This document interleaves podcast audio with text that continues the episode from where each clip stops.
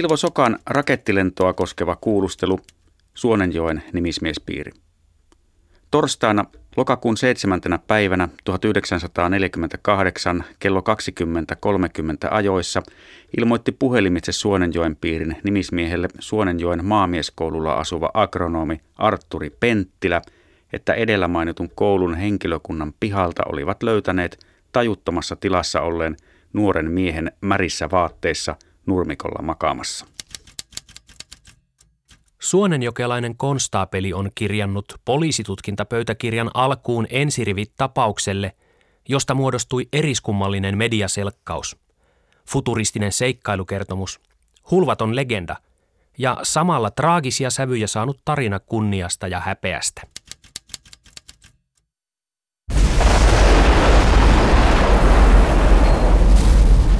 Heillä oli oppilashuoneessa kumma nuorukainen, joka selvitti lentäneensä raketilla Kuopiosta ja pudonneensa lähellä koulua olevaan järveen, josta oli uimalla pelastunut. Aikansa suuri uutinen on nyttemmin kutistunut historialliseksi alaviitteeksi, pieneksi tarinaksi, jonka harva tietää ja vielä harvempi tuntee. Mutta miksi minä olen siitä kiinnostunut? Minua kiehtovat historian pienet sattumukset ja unohduksiin vaipuneet erikoisuudet, jotka kuitenkin kertovat jotain olennaista omasta ajastaan. Silvo Sokan tarina on ehdottomasti sellainen. Tapaus tuli puheeksi työpaikallani erään kahvipöytäkeskustelun yhteydessä, kun eräs kollega mainitsi siitä. En ollut itse koskaan kuullut Silvo Sokasta. Ryhdyin tutkimaan tapausta – Innostuin siitä ja matkustin sen vuoksi luonnollisesti Pohjois-Savoon, Silvosokan kotimaisemiin ja rakettimysteerin alkulähteille. Olen haastatellut tätä ohjelmasarjaa varten useita ihmisiä, joilla on jokin yhteys Silvosokan tapaukseen. Suurimman osan ihmisistä olen tavannut Kuopion seudulla. Kiitoksia kaikille matkustajille. Tervetuloa uudelleen.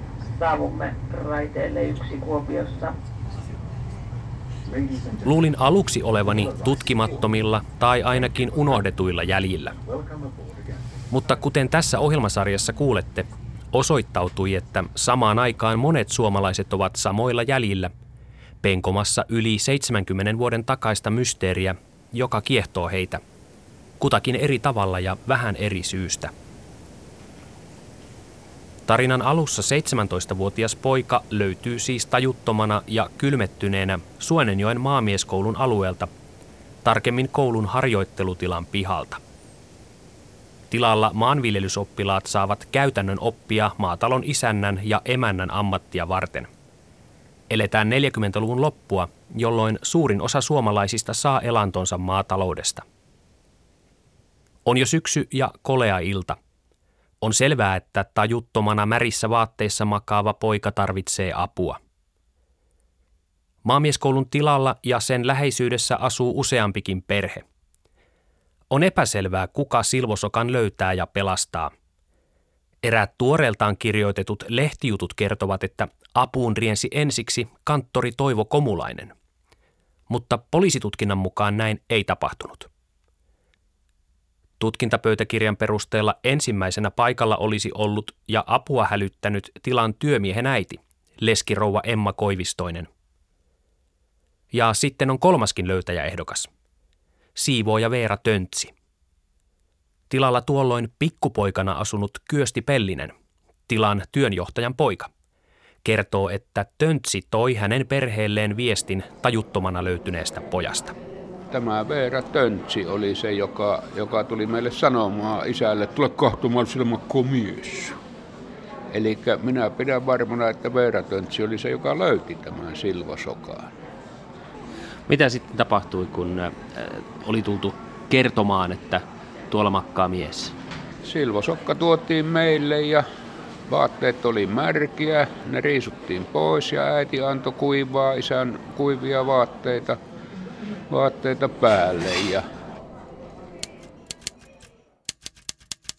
Hetkisen sisällä oltuaan ja tultuaan tajuihinsa oli mies kertonut raketilla lentäneensä Kuopiosta ja pudonneensa lähellä olevaan järveen suonteen selkään, josta uimalla päässyt rantaan, mutta tuupertunut talon pihalle. Edelleen mies oli selvittänyt olevansa Silvo Sokka ja kotoisin Kuopiosta. Meillä ei ollut puhelinta siihen aikaan, niin isä, isä lähti tietysti sinne maamieskoulun puolelle johtajan luo, johtajan luo ja, ja sieltä sitten, sitten soitettiin viranomaisia paikalle. Nimismiehen määräyksestä menin henkilöautolla Suonenjoen maamieskoululle ottamaan asiasta lähemmin selvää. Saavuimme sinne noin kello 21 aikaan samana iltana. Tein nuorukaiselle muutamia kysymyksiä, joihin tämä vastaili asiallisesti. Nuorukainen selvitti lentäneensä raketilla. Hän oli kertomansa mukaan ollut seitsemän kilometrin korkeudessa, josta oli ollut yhteydessä avustajaansa radiolaitteen välityksellä, mutta polttoainesäiliö alkoi vuotaa. Säiliö oli räjähtänyt ja hän oli pudonnut järveen, josta oli uimalla pelastunut. Suonenjoen poliisi saa selville, että Silvo Sokka asuu Kuopion kasarmialueella. Hänen isänsä työskentelee Kuopion varuskunnassa asemestarina. Isä hälytetään paikalle ja hän hakee poikansa vielä samana iltana pois. Sokka käy kunnanlääkärin vastaanotolla, jossa hänen todetaan kylmettyneen pahasti, mutta olevan toipumassa, joten hän voi palata kotiinsa – Silvo Sokan kertomus onnettomuuteen päättyneestä rakettilennosta ja uskomattomasta selviytymisestä hämmentää Suonenjoen maamieskoululla kaikkia, jotka sen ehtivät kuulla ennen pojan poistumista. Kuulusteltava Suonenjoen maamieskoulun johtaja agronomi Antti Elias Miettinen selvitti, ettei hän sillä hetkellä osannut oikein uskoa pojan juttuja, eikä olla uskomatta, kun tämä oli muuten vaikuttanut järkevältä ja kaikki vastaukset olivat verrattain asiallisia, ja sitä paitsi kun poika oli selvittänyt jonkun insinöörin olleen hankkeen takana. Vakuudeksi konstaapeli J. Pihlakoski Suonenjoen nimismiespiiri. Hämmennyksestä huolimatta asia kaikesta päätellen unohtuisi pian.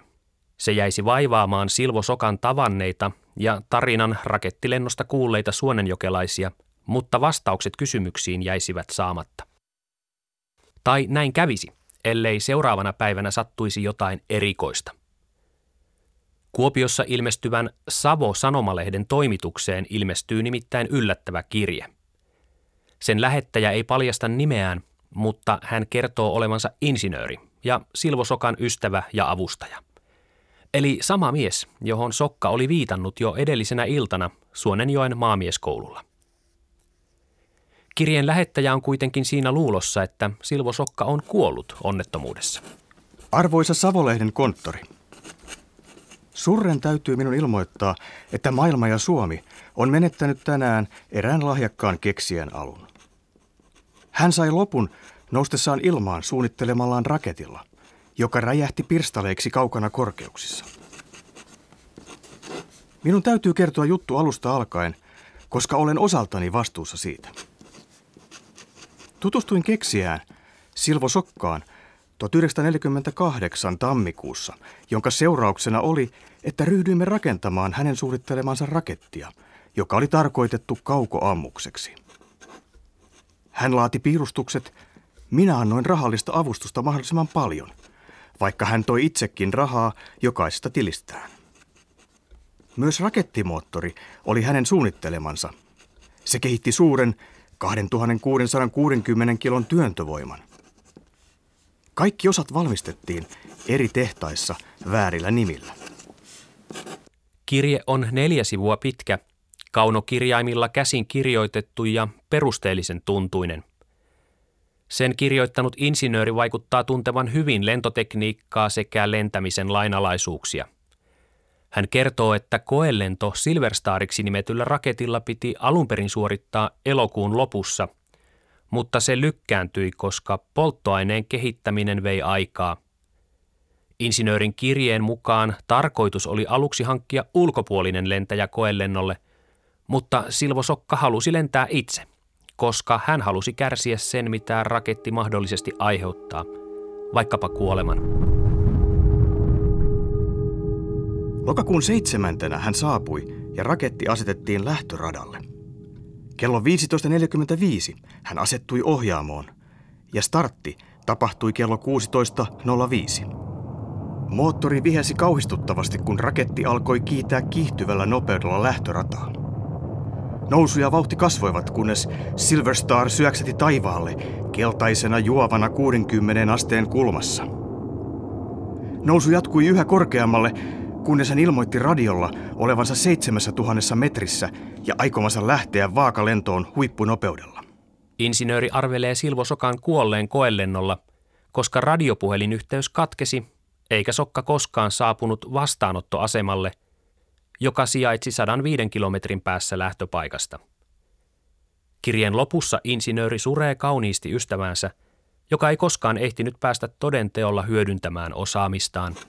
Kansakunta tulee suremaan nuorukaista, jolla oli paremmat ohjat kuin miehillä, teknikoilla ja insinööreillä. Valtakunnan melkein olematon lentokoneteollisuus menettää hänessä kyvyn, joka ei helpolla korjaannu. Koneinsinöörinä tiedän, että hänen suunnitelmansa olivat käyttökelpoisia ja nerokkaita, kun hän esitteli ja luonnosteli niitä minulle.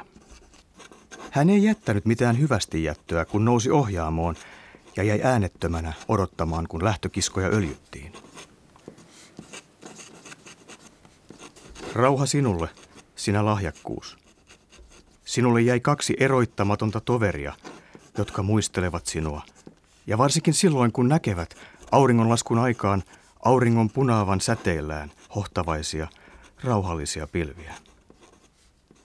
Näkemiin pilven veikka. Lokakuun seitsemäntenä päivänä illalla insinööri.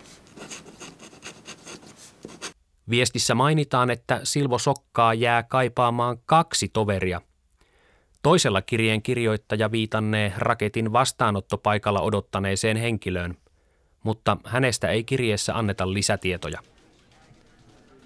Jos kirje onkin hämmästyttävä, hämmästys Savolehden toimituksessa vain kasvaa hetken päästä, kun nuori mies astelee sisään ja esittäytyy silvosokaksi. Hän ei olekaan kuollut, vaan hän on pelastunut rakettilentoonnettomuudesta. Sokka pyytää, ettei hänen lentomatkastaan uutisoitaisi. Hän haluaisi myös insinööriystävänsä lähettämän kirjeen itselleen. Savon toimitus ei kuitenkaan suostu Sokan pyyntöön sillä käsillä tuntuvat olevan ainekset jymyjuttuun. Julkaisun taustalla on osaltaan kahden savolaislehden verinen kamppailu lukijoista, kertoo eläkkeellä oleva pitkän linjan kuopiolainen toimittaja Risto Saesmaa. Savon ja Savon Sanomien uutiskilpailu. Savo oli, oli niin kuin ollut pitkään kaupungin valtalehti, mutta oli just niihin aikoihin Savon Sanomat oli saavuttamassa ja menemässä ohi. Ja Savossa tietysti pistettiin kampoihin, minkä kyettiin, ja, ja, ja kun se kirje sitten tuli Savolle, niin Savolla oli ikään kuin etu, etulyöntiasema, ja, ja siitä sitten vedettiin skuuppi. Toissa iltana tapahtui Kuopiosta Suonenjoelle mielikuvitukselliselta vaikuttava lentomatka reaktiokäyttöisellä, sikaria muistuttavalla, seitsemän metrin pituisella ja noin metrin levyisellä laitteella. Matka, joka suoritettiin kolmessa ja puolessa minuutissa, päättyi pakkolaskuun Suonteen selällä Suonenjoen lähellä. Rakettiammuksen ohjaaja, 17-vuotias Silvo Sokka, selviytyi onneksi uhkarohkeasta lentomatkastaan saaden vain vähäisiä vammoja. Lentolaite kuitenkin upposi syvyyteen.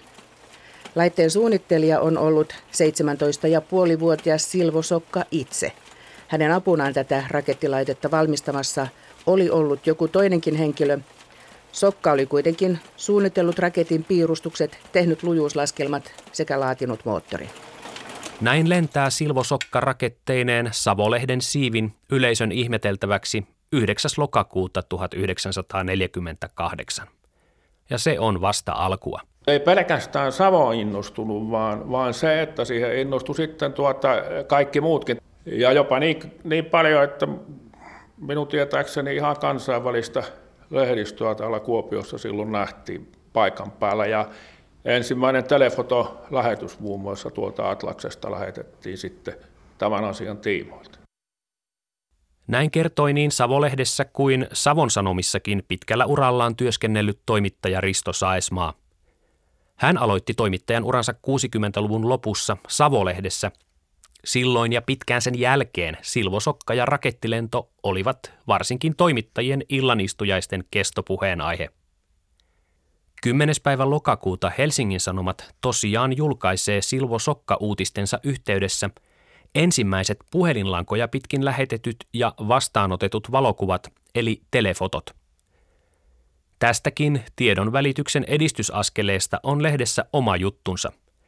Se kertoo, kuinka suurena uutisena kuopiolaispojan rakettilentoa pidetään.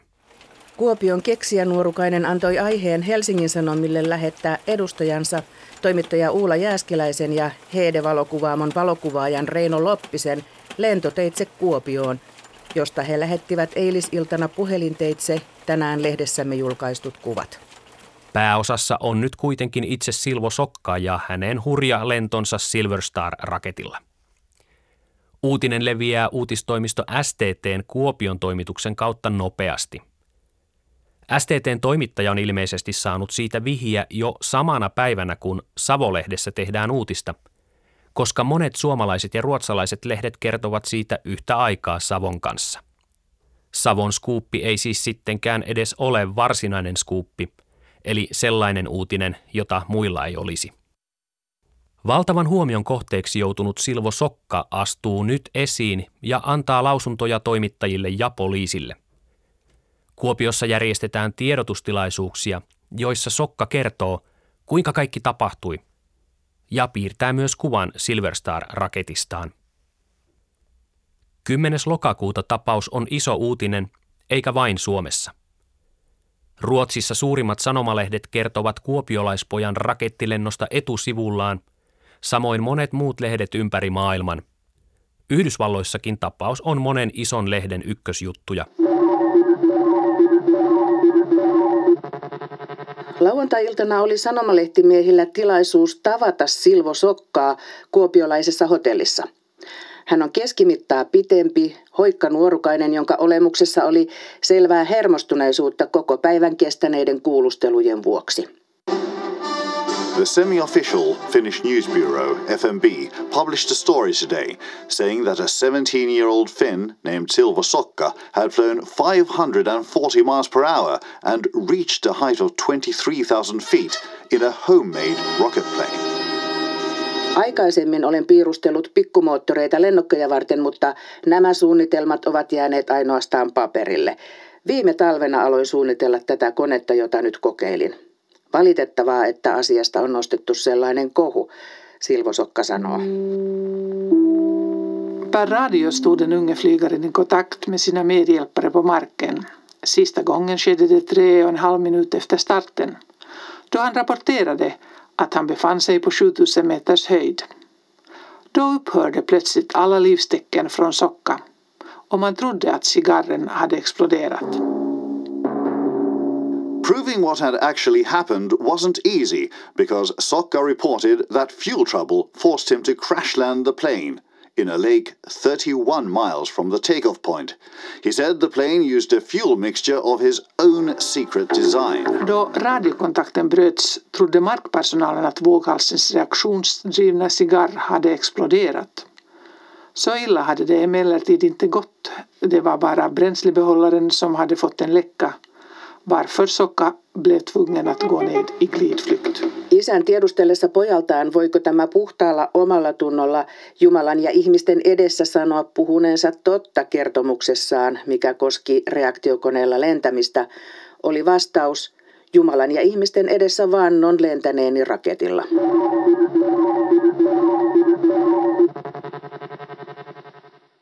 Äskeiset olivat otteita Uuden Suomen, Helsingin Sanomien – Hufvudstadsbladetin, ruotsalaisen Dagens Nyheterin sekä amerikkalaisten Tampa Tribune ja Dayton Daily News lehtien uutisista. Ne on kaikki julkaistu sunnuntaina 10. lokakuuta 1948.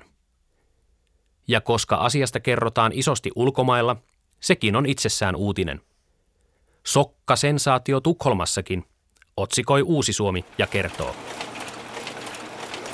Silvo Sokan reaktiokone ja Suomen tietotoimiston siitä eilen illalla Tukholmaan lähettämä selonteko on ollut laajan huomion kohteena tänä päivänä ruotsalaisissa lehdissä, joista useimmat julkaisevat jutun usealla palstalla etusivullaan. Maailman suurin keksijänero otsikoi muun muassa Aftontidningen uutisen. Avoimia kysymyksiä on valtavasti ja niihin Silvo Sokka saa nyt vastata. Kuka on mystinen insinööriavustaja? Missä ja miten Sokka on rakettinsa rakentanut? Mitä jälkiä tai todisteita lennosta on jäänyt? Onko sitä edes tapahtunut? Kuinka hullun mylly tästä etenee? Lehtijutut ja muut säilyneet asiakirjat kertovat sen osittain, mutta todellinen Silvosokka asiantuntija löytyy yllättävästä suunnasta. Kaikki tietämys Silvosokasta ei suinkaan asu Savossa. Seuraavana Seinäjoki ja saatiin tuo aikataulu kanssa kirittyä tuossa umpeen ja Seinäjokelainen kulttuurituottaja Paavo Romppainen on selvittänyt tapausta pitkään ja intohimoisesti. Istutaanko tähän? Joo. Mainiota, sulla on mappi siinä ja... Oh. Nämä on tota... Ku, on... Kuinka pitkältä ajalta? Kuinka kauan olet tätä kerännyt? Mä luulisin, että täällä on 25 vuotta vanhimmat. Silloin kun mä kulttuurihistorian kumua suoritin. Kun aloitin oman matkani Silvo Sokan jäljillä, luulin, että aihe on lähes unohdettu. Nyt käy ilmi, että Paavo Romppainen on paitsi tutkinut aihetta, saanut myös juuri valmiiksi kirjan Silvo Sokan tapauksesta ja lähettänyt sen painoon. Kun tämä ohjelma on kuultavissa, Romppaisen kirja on jo julkaistu. Silvo Sokan lentoepisodi osuu aikaan, jolloin kylmä sota on alkanut ja kilpailu avaruuden valloituksesta alkamassa. Sokka kertoo lentäneensä raketilla, mutta uutisissa hänen lentolaitettaan kutsutaan myös monella muulla nimellä, kertoo Paavo Romppainen. Hän äh, vannoi Jumalan ja ihmisten edessä, että hän on lentänyt raketilla – mutta tuota, niin, sitten kun haastateltiin eri ilmailualan asiantuntijoita jossain vaiheessa, niin joku sitten sanoi, että tämä on, tämä on reaktiokone, eli ilmeisesti reaktiokoneella tarkoitettiin tällaisia suihkomoottorilla varustettuja hävittäjälentokoneita. Ja sitten joku puhuu tällaisesta kaukoammuksesta, ja tämmöistä projektiilistä ja jotkut puhuu tämmöisestä robottilaitteesta – että ilmeisesti tämä termi oli aika lailla outo. Sikarin muotoinen Silverstar muistuttaa Sokan piirroksen perusteella toisen maailmansodan aikana ja sen jälkeen kehitettyjä ohjuksia ja myös sen aikaisia hävittäjiä. Silverstarissa ei kuitenkaan ole lentokoneelle ominaisia siipiä, vaan ainoastaan pienet siivet koneen takaosassa. Sokka itse kertoo nyt medialle ja poliisille, että häntä avustanut insinööri on saksalainen ja nimeltään Gantzoige. Tämä puhuu Sokan mukaan hyvää suomea, vaikka hänen ässänsä onkin vähän suhahtava. Sokka ei tiedä Gantzoigen nykyistä olinpaikkaa. Sokka kertoo tutustuneensa Gantzoigeen ollessaan töissä saastamoisen vaneritehtaalla. Gantzoigesta tuli hänen mesenaattinsa, raketin rahoittaja. Sen osat tilattiin eri paikoista – esimerkiksi Tampellan ja Telko Oyn tehtailta. Silverstar-raketti tuli maksamaan 200 000 silloista markkaa. Syntyi seitsemänmetrinen teräsputkirakenteinen raketti, jossa oli kärki, moottori ja ohjaamoosa. Painoa sillä oli 2000 kiloa. Huippunopeudeksi lennolla tuli 850 kilometriä tunnissa. Koska raketti lensi 7000 metrin korkeudessa – Sokka kertoo käyttäneensä lennolla happinaamaria. Raketti on Sokan mukaan rakennettu ja laukaistu Riistaveden pitäjässä 30 kilometriä Kuopion keskustasta. Laukaisupaikka on ollut mäki ja se on toiminut ikään kuin hyppyrinä, josta raketti on laukaistu lähtöradalta, eli käytännössä teräsputkista rakennetuilta kiskoilta 60 asteen kulmassa taivaalle. Kun Sokalta kysytään, kuinka hän onnistui polttoainesäiliön rikkouduttua pelastautumaan niin korkealta ja niin kovassa vauhdissa. Hän vastaa käyttäneensä ilmajarrua. Sokan kertomusta epäillään, mutta toisaalta eräät arvovaltaisetkin ihmiset pitävät sitä uskottavana tai ainakin mahdollisena, kuten Helsingin Sanomat uutisoi. Savon sotilaspiirin komentaja kenraalimajuri Antti Kääriäinen kertoi, että muuan hänen alaisensa esiupseerin poika oli isälleen ilmoittanut Silvo Sokan jo viime keväänä näyttäneen raketin piirustuksia ja maininneen, tästä raketista puhutaan vielä paljon myös Suomen rajojen ulkopuolella. Kenraalimajuri Kääriäinen arveli, että pojan kanssa on ollut joku asiantuntija, joka on yhdistellyt Silvon lasten aivoilla, tosin kehittyneillä suunnitteleman raketin, eri osat piirustusvaiheesta alkaen loppuun saakka. Käy ilmi, että Sokalla on ollut vaikeuksia koulussa, erityisesti matematiikassa. Hän on keskeyttänyt koulunkäynnin käytyään yhden vuoden oppikoulua. Sokka on kuitenkin ollut vuosia valtavan kiinnostunut tekniikasta ja erityisesti lentämisestä. Koulun lopettamisen jälkeen hän on ollut muutamassakin paikassa töissä. Viimeksi saastamoisen vaneritehtaalla koneen käyttäjänä, mutta viime ajat hän on ollut työttömänä. Isä, aseteknikko Werner Sokka kertoo uskomansa pojan rakettikertomukseen. Poika on ollut illat poissa – nähtävästi siis rakettia rakentamassa ja lentoa valmistelemassa. Vaikka tarina on mielikuvituksellinen, aina ilmestyy jokin tai joku, joka tukee sitä. Miksei se voisi olla totta? Olisipa se totta. Ajassa on paljon odotuksia, jotka Sokan lento voisi täyttää. Kyllähän se kuitenkin oli semmoista aikaa, että tavallaan se oli jo tämmöinen avaruusajan ää, odotus siinä – vaikka, vaikka ei voitu kuvitellakaan minne, mitään kuulentoja eikä edes avaruuslentoja. Nehän toteutui vasta kymmenen vuotta, kymmenkunta vuotta ää, Sokan lennon jälkeen sitten tuli ensimmäiset ää, ää, neuvostoliittolaiset ää, tekokuut ja Juri Gagarin tuli vasta monta monta vuotta myöhemmin. Et, et, ilmeisesti siinä kuitenkin oli, että kun tiedettiin jo, että teknologia on olemassa ja on vain ajan kysymys, milloin, milloin tehdään sitten avaruuslento, milloin mennään niin kuin maa ilmakehän ulkopuolelle, niin ne vaan, ne vaan sattu kohdalle nämä. Kertoi Silvo Sokan tapausta tutkinut Paavo Romppainen. Kuopiolaisen keksijanuorukaisen mielikuvitukselliselta vaikuttava lento saa myös muiden ihmisten luovuuden kukkimaan. Suomen nuorten opintorahasto julkaisee Helsingin Sanomissa ilmoituksen, jossa se mainostaa alkavaa rahankeräystään näin. Muistakaa Silvo Sokan kaltaisia lahjakkaita nuoria. Heitä on meidän kaikkien autettava eteenpäin. Me tarvitsemme siihen paljon rahaa. Älä sulje oveasi keräjältä. Svenska Dagbladet-lehti Ruotsissa puolestaan sanoittaa tapahtuneesta laulun Silvo Sokkas Song, jonka teksti on itse asiassa mukaelma Runebergin runosta Soldat Gossen, eli sotilaspoika.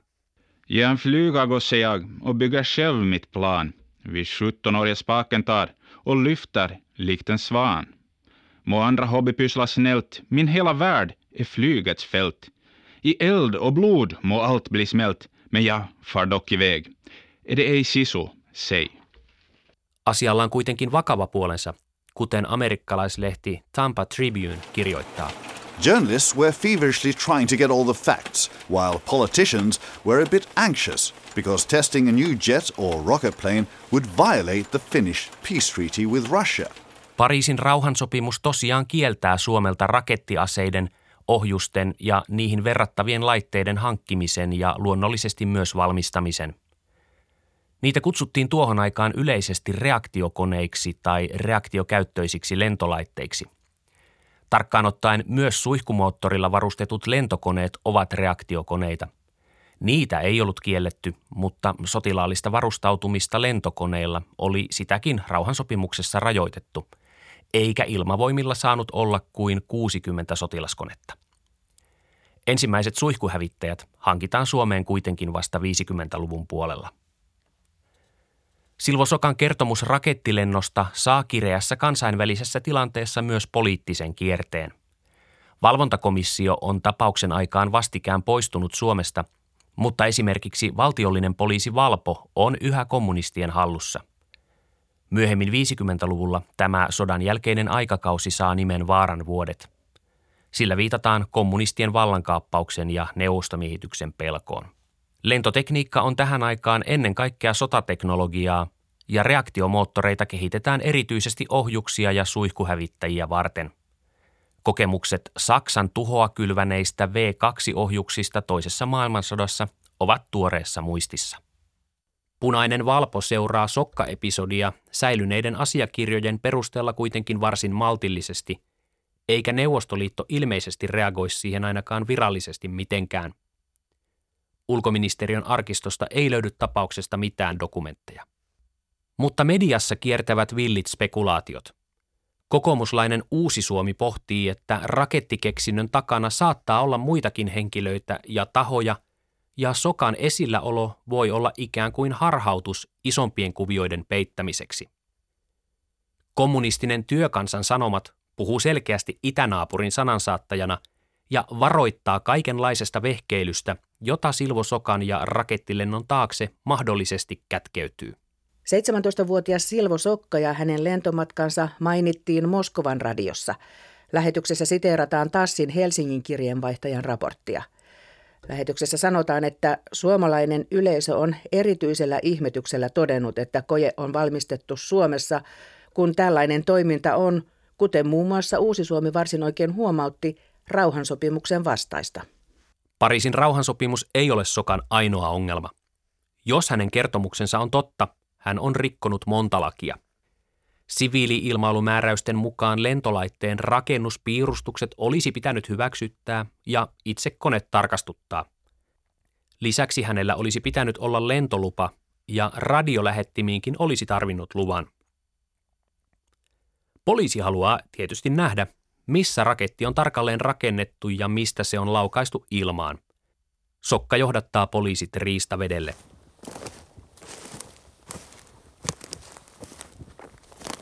Kuopion kaupungin poliisilaitoksen rikososasto, poliisitutkintapöytäkirja.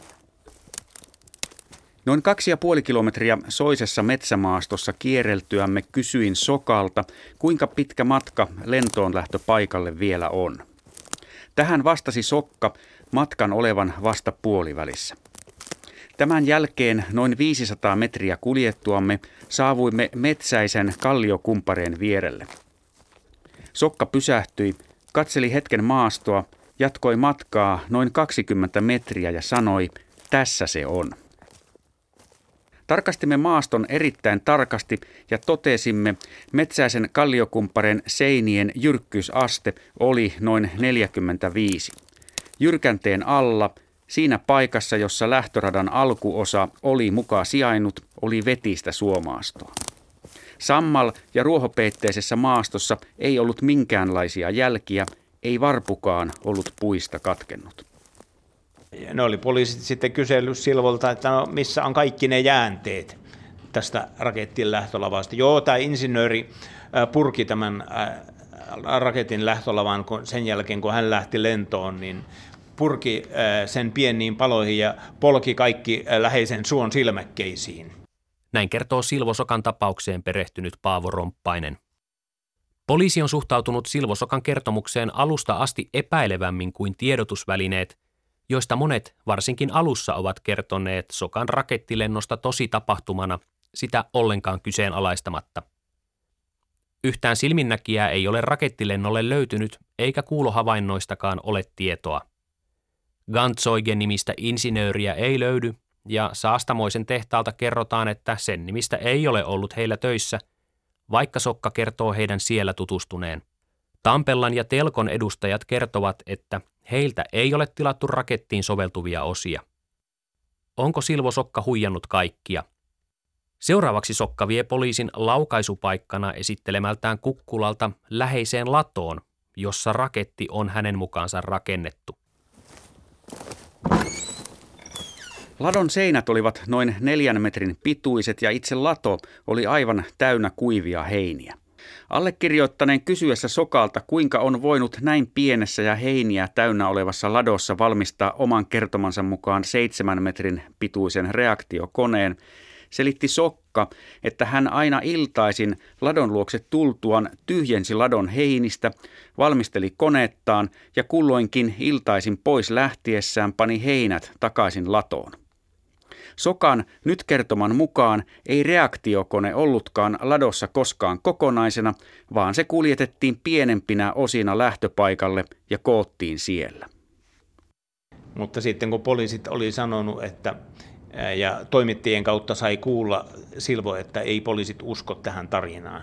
Ne Silvo sanoi, että ei kuulkaas, minä valehtelin poliisille tämän lähtöpaikan, että, että ei se alkuunkaan ole siellä päinkään.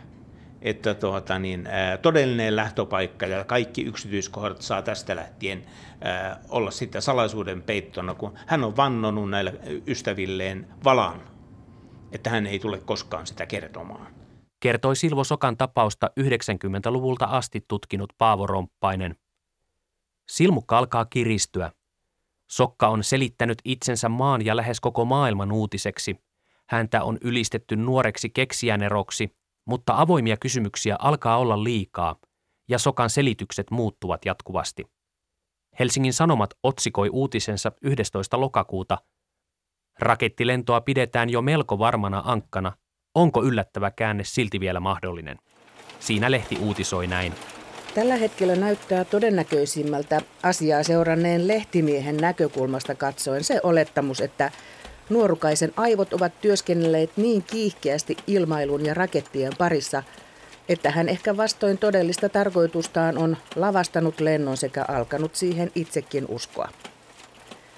Toinen mahdollisuus on, että Silvo Sokka todella on työskennellyt erään tai eräiden ilmailuun perehtyneiden insinöörien kanssa sekä suorittanut lennon. Tilanteen vakavuuden tietäen hän ei ehkä halua rikkoa valaansa ja paljastaa kumppaneitaan. Lehdistön ja arvatenkin myös tavallisten ihmisten usko tarinan paikkaansa pitävyyteen alkaa olla nollassa, mutta silti monet selvästi toivovat loppuun asti, että se olisi totta – Koko episodi on kestänyt itse asiassa vain muutaman päivän. Silvo Sokka on löytynyt Suonenjoen maamieskoulun pihalta torstai-iltana ja viikonloppuna Kuopio on kuhissut kuin mehiläispesä.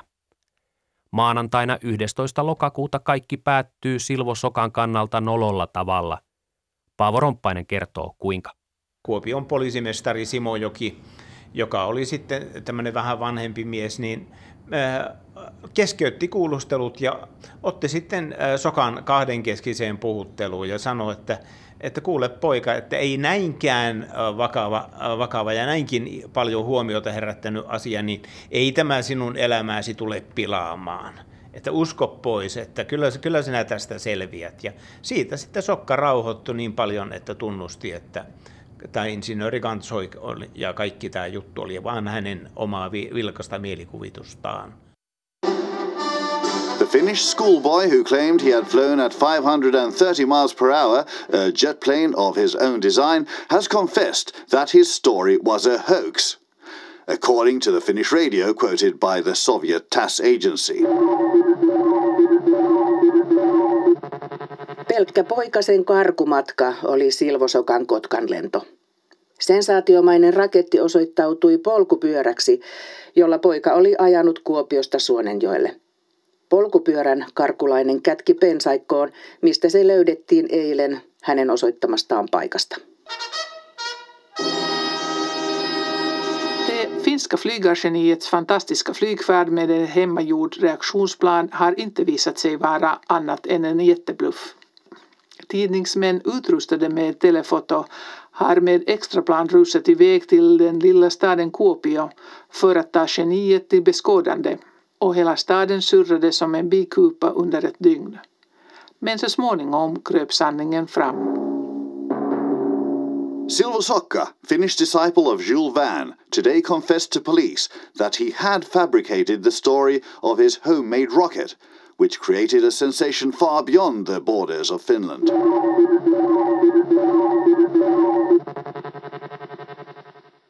Nämä otteet olivat Savon Sanomien, englantilaisen Herald Expressin ja amerikkalaisen Chicago Tribunein sekä ruotsalaisen Svenska Dagbladetin uutisista 12. ja 13. lokakuuta 1948. Kotka olikin ankka, Nero olikin huijari, Sankarin lento olikin kananlento, tai ei edes sitä, vaan maitse poljettu matka. Raketti olikin isältä varastettu polkupyörä. Matka Suonenjoelle ei kestänyt kolme ja puoli minuuttia, vaan kolme ja puoli tuntia. Ja insinööri Gantsoiken kirje, sen oli Silvosokka itse kirjoittanut ja lähettänyt Savolehden toimitukseen. Viimeisessä tiedotustilaisuudessa Sokka tunnustaa huijauksensa myös medialle. Häneltä kysytään, miltä nyt tuntuu. Sokka vastaa, että häntä hävettää. Mitä Silvo Sokka tempauksellaan ja tarinallaan tavoitteli? Miksi hän matkasi pyörällä 50 kilometrin matkan ja päätyi makaamaan itsensä kastelleena ja tajutonta teeskennellen Suonenjoen maamieskoulun pihaan? Ja kuinka on mahdollista, että tarina ylipäätään uskottiin? Olisiko se voinut olla totta?